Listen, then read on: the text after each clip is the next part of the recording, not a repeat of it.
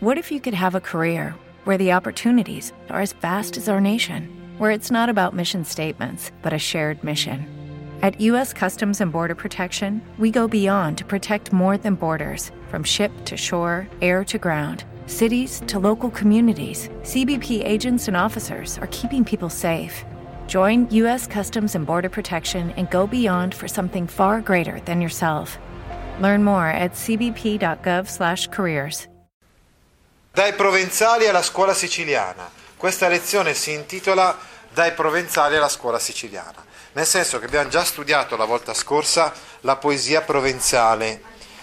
Ci eravamo fermati, abbiamo visto quando mm, ha spiegato che i poeti provenzali spesso dei, appartengono alla piccola nobiltà, sono figli cadetti, eccetera, però Guglielmo IX d'Aquitania è un poeta provenzale ed è un signore, un potente feudatario, quindi non è un feudatario minore, assolutamente no, anzi era uno dei più importanti lì in Provenza. Oggi dobbiamo parlare delle forme poetiche. La prima cosa che dobbiamo dire è che comunque i provenzali quando facevano poesia stavano molto attenti alla forma poetica, era fondamentale no? per loro questo aspetto. Per i trovatori l'arte monobrador, il mio laboratorio, è mestier che si esercita con pena e fatica. Dice per esempio uh, Dante a proposito di Arnaud Daniel, chiamato da Dante all'italiana Arnaldo Daniello, il miglior fabbro del parlar materno, per dire proprio che questi provenzali lavoravano proprio sulla parola, erano operai della parola. Le poesie dei provenzali erano trasmesse per via orale e destinate alla recitazione con accompagnamento musicale, in genere a cura dei giullari. Ecco, i modi del poetare eh, provenzale. Sono due modi, il trobar le e il trobar cluse. Quindi il poetare mh, facile, il trobar le, e invece poetare più chiuso, più difficile che il trobar cluse. Il trobar le, dal latino levis, lieve, leggero, quindi facile, rappresenta una poesia più spontanea, immediata uh, e agevole, piano, ecco. E sia su, uh, sul piano formale sia su quello del contenuto, ma quasi mai comunque, anche nei, almeno nei poeti ma- maggiori, banale. Geoffrey Rodel è, un, è, anche, è, uno dei più importanti poeti provenzali, scrive spesso mh, queste poesie più semplici in un certo senso, più facili. Il Trobar Le, famoso di Geoffrey Rodel o di Bernard de Ventadorn. Invece, il Trobar Cluse è più chiuso, impenetrabile, quindi difficile, modo di poetare dei trovatori che oggi chiameremmo ermetici, nel senso misteriosi, non sempre così immediati. La difficoltà della loro arte era formale per la, scelta, per la scelta delle parole, la creazione dei neologismi e anche per le forme metriche, le figure retoriche complicate, eccetera, sia contenutistica per i concetti complessi e le allusioni oscure. Quindi sono i cosiddetti rimatori aspri e sottili. Lo stesso Dante poi scriverà delle rime aspre, un po' prendendo spunto da questi provenzali del Trobar Cluse. Li chiamava poeti della rettitudine, perché spesso eh, riflettevano su tematiche eh, morali o anche satiriche. satiriche. È il caso per esempio di alcuni eh, trovatori come Rambat de Vaqueiras, Arnaud Daniel, Giraud de Bornel. Bene, le forme della poesia. Ecco. Quali sono i componimenti tipici della lirica trobadorica, quindi provenzale? Anzitutto la canzone, che è composta da 4-5 strofe chiamate stanze, in versi ottosillabi, ottosillabici, anche quando abbiamo letto, vi ricordate, il, il brano tratto dalla, insomma, da Perceval, da Le Conte du Grade, di Chrétien de Troyes, de Troyes, abbiamo visto che c'erano gli ottosillabi. È una poesia la canzone, è un componimento strofico perfettamente costruito ed equilibrato, sempre accompagnato dalla melodia. La stessa parola canzone non fa venire in mente questo accompagnamento musicale. La struttura tematica prevede il topos della natura, la bellezza della natura, la lode della donna, l'intervento dei maldicenti. Ricordate che era volta scorsa abbiamo parlato infatti dei lusingatori, lausengers, questi maldicenti eh, che cercano di dividere gli amanti per invidia, la decisione degli amanti. E questo è un componimento tipico, importantissimo. Poi c'è il sirventese, che invece è un componimento di argomento politico, strutturalmente uguale alla canzone, usato però per tematiche completamente diverse rispetto alla la, la tematica principale della canzone è comunque l'amore, mentre invece la tematica principale del sirventese è quella politica. Un importante compositore di sirventesi è Bertrand de Born, che è chiamato anche poeta delle armi, perché nelle sue poesie allude alle vicende del suo tempo, utilizzando appunto questo uh, componimento metrico, questo schema metrico del sirventese. Poi abbiamo svariati altri co- tipi di componimenti, per esempio qua ci dice che c'è il party man, non si legge bene ma ve lo, ve lo dico io, che sarebbe il dibattito. Dibattito, tensione, questo lo vedremo soprattutto con Dante e la tensione con Forese Donati. Poi c'è il plagne, il plagne è il, com- il compianto, il compianto, plagne, di origine medio-latina, scritto per la morte di un signore potente, di un amico o della donna amata. Poi c'è la pastorella. Ecco, la pastorella è un componimento molto popolare. Che cosa succede nella pastorella? Succede sempre che un poeta cavaliere tenta di sedurre eh, una pastora, quindi una donna umile del popolo, ecco, eh, non sempre con successo. Diciamo che la pastorella mm, è sicuramente una poesia molto leggera, ecco, una esperienza, un'avventura d'amore, ecco, eh, capite? Che è un po' al di fuori di quei grandi, non so, uh, di quel grande tema della fine amor di cui abbiamo parlato la volta scorsa. La pastorella, insomma, non è la signora, non è la dom, domina, domna, eh, la donna amata eh, dal poeta, ma è si racconta di un'avventura nella pastorella. Aggiungiamo anche i componimenti che sono presenti, eh, citati nel vostro libro, per esempio la sestina, recuperata poi da Dante, una canzone molto particolare dal punto di vista metrico, molto complessa. Poi la alba, che è il lamento di due amanti che devono separarsi al sorgere del sole Ecco, la tensione, abbiamo detto il partimen o tensione, ne abbiamo già parlato, il placer o piacere, catalogo di cose piacevoli, e l'enueg o noia, catalogo di cose spiacevoli. Perché a un certo punto decade la poesia provenzale? Come mai la poesia provenzale nel 1100 è così importante e nel 1200 decade? E beh, per i fatti storici anche che sono avvenuti. Per esempio, c'è stata la crociata contro gli albigesi, catari albigesi, che si è conclusa nel 1229 con la pace di, di Parigi. Questo ha portato a una profonda crisi all'interno della Provenza, che poi è stata inglobata dal Regno di Francia, eh, quindi si è perso il potere, questi signori di Aquitania, eccetera, che erano così potenti nel periodo precedente, vengono meno il sentimento di amore si fa mistico dal momento che appunto arrivano ad esempio le truppe e accanto alle truppe arrivano anche dei predicatori eh, che, cercano di, che cercano di imporre determinate tematiche anche di carattere religioso. Ecco quindi che l'amore, la fine amor di cui abbiamo parlato eh, la volta scorsa, di amore di Andrea Cappellano, eccetera, che avevano come oggetto essenzialmente la donna, vengono indirizzati invece a qualcos'altro, per esempio a Dio, no? l'amore mistico, per esempio amor mu castitat, l'amore sorgente di castità, dice uno di questi eh, mistici. Siamo ormai nel XIII secolo, quando c'è una grande decadenza della poesia provenzale. Chi ama deve custodire l'onore della donna. Ebbene, attenzione, eh, avviene però in questo XIII secolo molt- una cosa molto importante, cioè che alcuni poeti provenzali magari una volta che queste corti in Provenza non ci sono più, si spostano in altre corti. Alcuni provengono addirittura dall'Italia, cioè sono dei poeti italiani che scrivono poesia in provenzale, come Sordello da Goito e Lanfranco Cigala. E questi faranno da tramite, porteranno la poesia provenzale in Italia, ma soprattutto, come spieghiamo adesso, la poesia provenzale giungerà in Italia per il tramite della scuola siciliana. Che cos'è la scuola siciliana? È la prima scuola di poesia della nostra storia della letteratura.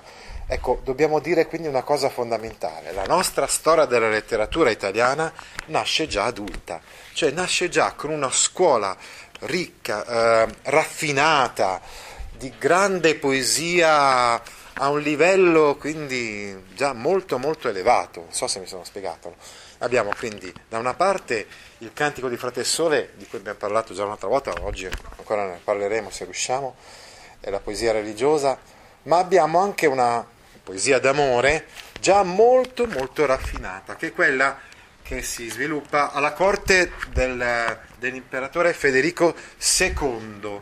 Ecco, Federico II era praticamente il nipote di Federico I. Federico I Barbarossa, vi ricordate, l'avete studiato nel 1100, no? In storia non avete ancora studiato questa cosa. Era un imperatore che aveva cercato di imporre nuovamente il potere dell'impero nell'Italia e eh, da lui era nato Enrico VI, eh, appunto sempre di Svevia, che aveva sposato Costanza d'Altavilla. Ecco, Costanza d'Altavilla è l'ultima erede dei, dei Normanni e pertanto poi quindi il regno dei Normanni, quindi il regno dell'Italia meridionale, insomma, andrà nelle mani degli Svevi, i quali Svevi poi, appunto con Federico II, saranno imperatori, quindi non solo del Sacro Romano Impero germanico, eccetera, che ha le sue propagini nell'Italia settentrionale, ma saranno anche re di Sicilia, perché Federico II sarà re di Sicilia dal 1208 al 1250. Lui era imperatore, ma aveva deciso di rimanere a Palermo, dove aveva creato una corte importantissima, no? una corte ricchissima, piena di tantissimi anche intellettuali, non solo di origine cristiana, ma anche di origine araba, perché prima nella Sicilia c'erano gli arabi. No? Ebbene, questa eredità rimane eh, anche nella, nel periodo di Federico II, che eh, è anzitutto lui stesso un uomo di cultura, è un uomo colto, che parlava svariate lingue. No? E, e lui stesso anche scrive delle liriche, quindi è uno dei compositori insomma, di poesie, è lo stesso signore, la stessa cosa che vedremo alla fine dell'anno quando parleremo di Lorenzo de' Medici, che è un signore principe di Firenze, il quale anche lui scrive poesie, la stessa cosa avviene anche alla corte di Federico II, che era lui stesso non solo promotore di cultura, ma lui stesso uh, appunto poeta ospita intellettuali di varia provenienza, si interessa non solo di letteratura comunque, anche di scienze, ama la caccia, scrive un trattato di falconeria, De arte venandi cum avibus. Insomma, diciamo, è un signore importantissimo, dalle larghe vedute, dalla cultura molto vasta.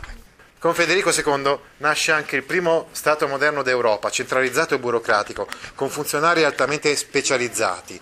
Ecco, ci sono molti funzionari alla corte di Federico II a Palermo, se andate a Palermo ancora oggi ci sono tante testimonianze anche artistiche eh, di quello che, che, è stato il passaggio insomma, di Federico II. Per esempio sono andato nella cattedrale, ho visto le tombe di questi svevi. No?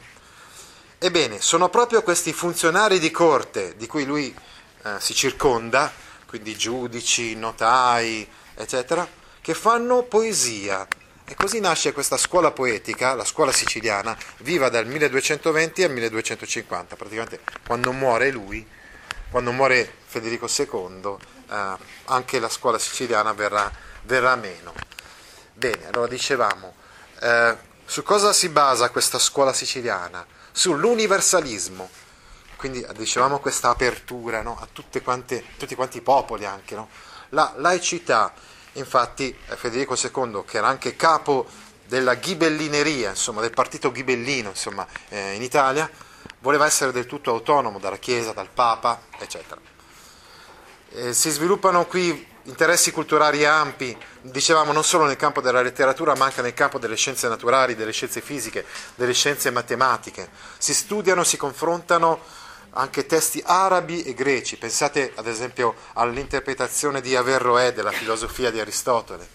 Si moltiplicano i centri culturali, nasce la Università Regia a Napoli nel 1224, la scuola di Capua dove c'è l'Artes Dictandi, Messina è un vivo centro culturale, per non parlare anche di Salerno. Di Salerno. Quindi sicuramente una fase importantissima nella storia anche d'Italia. La Corte non ha una sede fissa, è un'elite culturale che si riconosce in un progetto. Qui vedete alcuni dei castelli che sono stati costruiti in questo periodo, in questi vari castelli, nelle varie, eh, diciamo, questi sono un po' propagini, alcuni di essi eh, vedevano certe volte il passaggio dell'imperatore di Federico II che certe volte dimorava in uno piuttosto che nell'altro, anche questi godevano quindi di, queste, insomma, di questa vivacità culturale. Insomma. L'attività letteraria però per i poeti non è esclusiva, a differenza dei provenzali, che erano, si può dire, spesso poeti di professione, pensate ai giullari, giullari di corte che si accompagnavano con, uh, con strumenti musicali, che dovevano intrattenere il Signore. Ebbene, i poeti della scuola siciliana fanno altre cose nella vita, sono notai, sono giudici, eccetera, e quindi per loro la poesia è un passatempo elegante, un aspetto della complessiva rinascita culturale che stava avvenendo a quei tempi appunto in Sicilia e nell'Italia meridionale intera. Si ipotizza la programmatica sollecitazione a imitare i poeti provenzali, cioè si fonda una scuola di poesia, c'è proprio questo intento, un progetto preciso, non è una cosa che avviene in un certo senso spontaneamente, ma c'è un'idea, allora, dicevamo che si crea questa scuola con delle grandi pretese. Ora, da chi si poteva prendere spunto? Allora, chi erano i maestri della poesia? Erano i provenzali. Pertanto i siciliani prendono spunto dai, dai poeti pro, provenzali. Siccome loro dovevano avere dei punti di riferimento che non fossero quelli della tradizione culturale ecclesiastica, perché abbiamo detto che Federico II voleva essere autonomo dalla Chiesa, ecco che trovano questi come punti di riferimento, i provenzali. Cioè, pro- proprio mentre stava, a causa della crociata degli albigesi, stava decadendo ormai la, la scuola diciamo, di poesia provenzale in Provenza, dove era nata, nasce questa scuola poetica in Sicilia. Si fissano programmaticamente quindi i temi, repertorio di immagini e situazioni. È una poesia controllata, povera di risonanza sentimentale. Praticamente loro quando scrivevano poesie, i siciliani soprattutto, non facevano riferimento alla esperienza. Cioè non è che facevano un'esperienza d'amore, ad esempio, si innamoravano di una donna e poi facevano delle poesie. Cioè, capite? Non è che loro, non so, si innamoravano di una donna e poi facevano una poesia così per uh, esprimere questo loro sentimento. No, assolutamente no. Loro dovevano essere poeti, quindi uh, spesso e volentieri inventavano anche delle storie d'amore perché comunque la poesia uh, provenzale era, uh, prendeva come spunto l'amore per una donna, eccetera, ma più che altro per fare un esercizio, un puro esercizio artistico, intellettuale. Il pubblico che sente queste poesie, che le legge, eccetera, è la corte, la stessa corte di Federico II, quindi è omogenea agli autori. Quali sono i temi? Eh, il tema è più o meno lo stesso dei poeti provenzali, cioè l'amor cortese, in genere privo degli aspetti feudali più accentuati che abbiamo visto in, in certi poeti provenzali. Intendo dire che spesso nei poeti provenzali c'era una sorta di omaggio del poeta alla donna e una serie di atti che non erano altro se non una... sembravano proprio gli stessi atti che, che aveva il, il, feudatario nei confronti del suo signore. Tant'è vero che eh, c'è quella famosa interpretazione di cui abbiamo parlato la volta scorsa, per cui il, questi poeti potevano essere davvero dei vassalli eh, che eh, attraverso questa poesia d'amore eh, chiedevano la concessione di un feudo.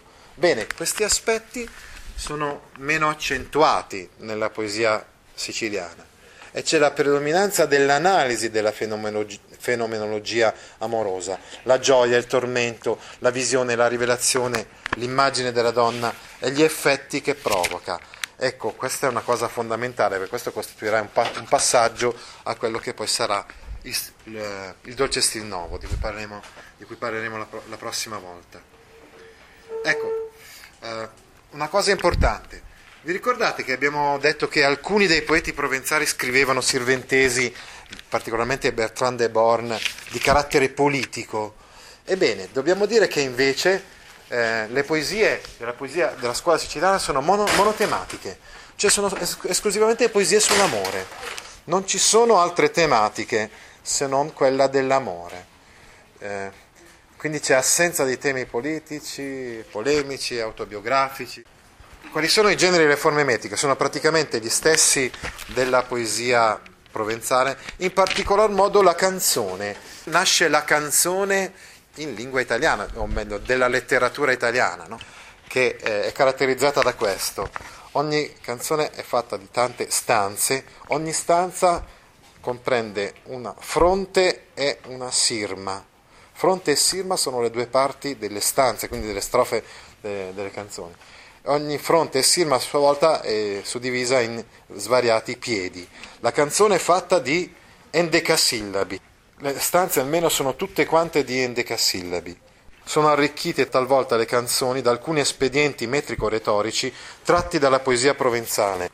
La canzone termina sempre con un congedo o una dedica nell'ultima stanza. Spesso il poeta nell'ultima stanza, quindi nell'ultima strofa, che spesso è anche più breve delle altre, si rivolge direttamente alla canzone. Quali sono i procedimenti, gli espedienti metrico-retorici tratti dalla poesia provenzale? La coblas capfinidas, cioè la ripresa ad apertura di una stanza di una o più parole identiche o mediante derivati presenti alla fine della stanza precedente. La coblas capcaudadas, eh, consistente nella ripresa nel primo verso di una stanza della stessa rima dell'ultimo verso della stanza precedente, quindi nella coblas capfinidas si ripeteva solamente l'ultima parola Invece nella Coblas Capcaudadas si ripete la rima dell'ultimo verso della stanza precedente. Nella Coblas Capdenalies, Capdenals c'è la ripresa all'inizio di ogni stanza della stessa parola o di un gruppo di parole. Insomma, c'erano dei procedimenti per cui una, una stanza era collegata alla stanza successiva tramite questi, co, queste coblas. Ecco, una cosa invece nuova, nuovissima, importante, importantissima, è proprio la creazione di un nuovo componimento metrico, che è quello del sonetto. Vedete che nell'elenco dei componimenti della lirica trobadorica non c'era il sonetto. Il sonetto nasce nell'ambito della scuola siciliana, potrebbe essere l'autore Giacomo o Jacopo da Lentini, probabilmente il più importante di tutti questi poeti eh, siciliani, che eh, elabora questa forma poetica, che all'inizio forse era semplicemente una sola stanza di una canzone, che poi però diventa autonoma. Il sonetto all'origine poteva essere una stanza isolata di una canzone, usata dai provenzali nelle tenzoni. Dalla divisione fronte-sirma deriverebbe quella che è la ripartizione tipica del sonetto, che è costituito da due quartine e due terzine. Generalmente le rime sono alternate con lo schema AB, AB, AB, AB, CDE, CDE, oppure CDC, DC, però poi come vedremo si scriveranno anche sonetti con rime incrociate. I poeti della scuola siciliana scrivono poi anche altri tipi di componimento, oltre le canzoni e i sonetti che sono prevalenti. La canzonetta, che ha temi più leggeri, narrativi o dialogati, e che ha versi settenari al posto degli endecasillabi che caratterizzavano la canzone. La lirica siciliana, a differenza di quella provenzale, non si accompagnava alla musica. Abbiamo detto che è una lirica dotta, è un esercizio letterario e pertanto non viene fatto per essere eseguito no? in una corte, per intrattenere eh, appunto con la musica, essere accompagnati da giullari, quindi strumenti musicali, eccetera. Assolutamente no. È fatta è solo ed esclusivamente per essere o letta o scritta, ma non accompagnata. Ebbene, qual è la lingua utilizzata dai poeti eh, siciliani? È il volgare siciliano illustre, cioè il volgare è praticamente un dialetto proveniente dal latino che corrisponde alla lingua parlata nelle varie regioni, come abbiamo spiegato quando abbiamo fatto l'introduzione alla letteratura medievale. Ebbene, si prende il dialetto siciliano, sì, senz'altro, ma lo si epura, vengono tolti, eliminati da questo volgare siciliano illustre tutti gli elementi che possono essere popolari, troppo uh, popolareschi, eh, deve essere illustre, quindi deve essere volgare tipico di una corte, con dei latinismi, provenzalismi, gallicismi, quindi con termini che provengono o dal latino o dal provenzale o dalla lingua d'Oil francese, con, le, con l'influsso delle artes dictaminis. Siccome questi tali poeti che scrivono eh, le poesie della scuola siciliana sono dei funzionari, è chiaro che la loro formazione influisce molto anche nella scrittura delle poesie. La rima siciliana. Attenzione, queste poesie siciliane non ci sono generalmente pervenute nella loro forma originale, ma ci sono pervenute grazie ad alcuni trascrittori toscani. I toscani hanno imparato a fare poesia no, dai siciliani in un certo senso, ma eh, trascrivendo queste poesie hanno poi cambiato, modificato alcune parole, le hanno diciamo, rese più toscane, ecco. hanno tolto questa patina siciliana ad alcune parole. In questo modo però succede una cosa paradossale, cioè che alcune parole che erano in rima nelle poesie siciliane non lo sono più quando sono trascritte da questi toscani, eh, per forza, perché eh, per esempio i siciliani scrivevano aviri, serviri, ecco il, l'infinito presente insomma, del verbo terminava così, in iri. No? Quando poi i toscani hanno copiato queste poesie, hanno, hanno copiato in questo modo, avere e servire. È chiaro che in questo modo avere e servire non sono più in rima fra di loro, capite? Avere e servire sono in consonanza fra di loro, non, sono, non è una rima perfetta. No? Ecco che in questo caso quindi noi parleremo di rima siciliana, i poeti toscani del 2300 interpretarono come artifici voluti delle cose che semplicemente erano dovute proprio alla, al dialetto siciliano, chiamiamolo così, al volgare siciliano che aveva quelle, quelle vocali là, insomma. No? Bene, gli autori. Quali sono gli autori delle, delle poesie della scuola siciliana? Abbiamo detto anzitutto lo stesso Federico II. Poi Jacopo D'Alentini, che è fondamentale che è caposcuola per le tecniche formali, per la varietà tematica. No? Abbiamo detto che è anche l'inventore del sonetto. Varietà dema- tematica perché discute sulla natura dell'amore, perché riprende motivi provenzali, per i suoi accenti di viva sensualità. Ecco, queste sono alcune, per esempio, delle poesie che ha scritto appunto um, Jacopo D'Arentini. Altri autori della scuola siciliana.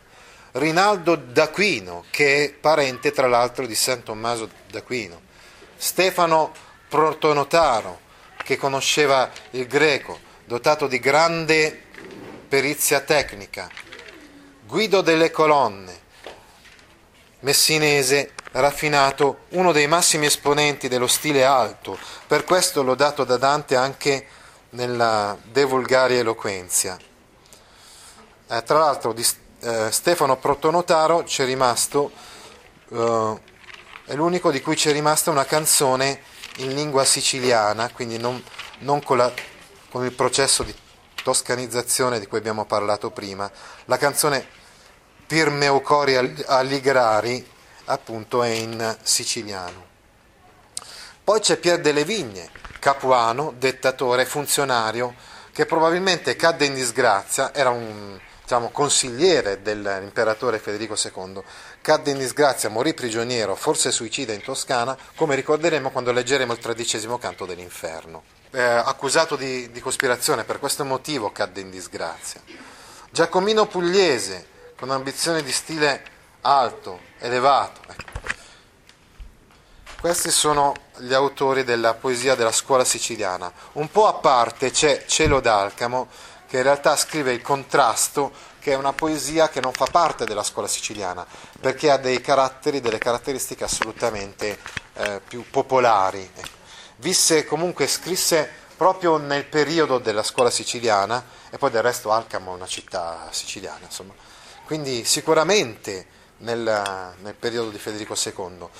Infa- dalla poesia Il contrasto di Cielo d'Alcamo noi riusciamo a capire che Federico II è vivo, e eh, siccome c'è un accenno alle costituzioni melfitane del 1231, riusciamo a intuire che il contrasto di Cielo d'Arcamo deve essere stato scritto sicuramente tra il 1231 e il 1250.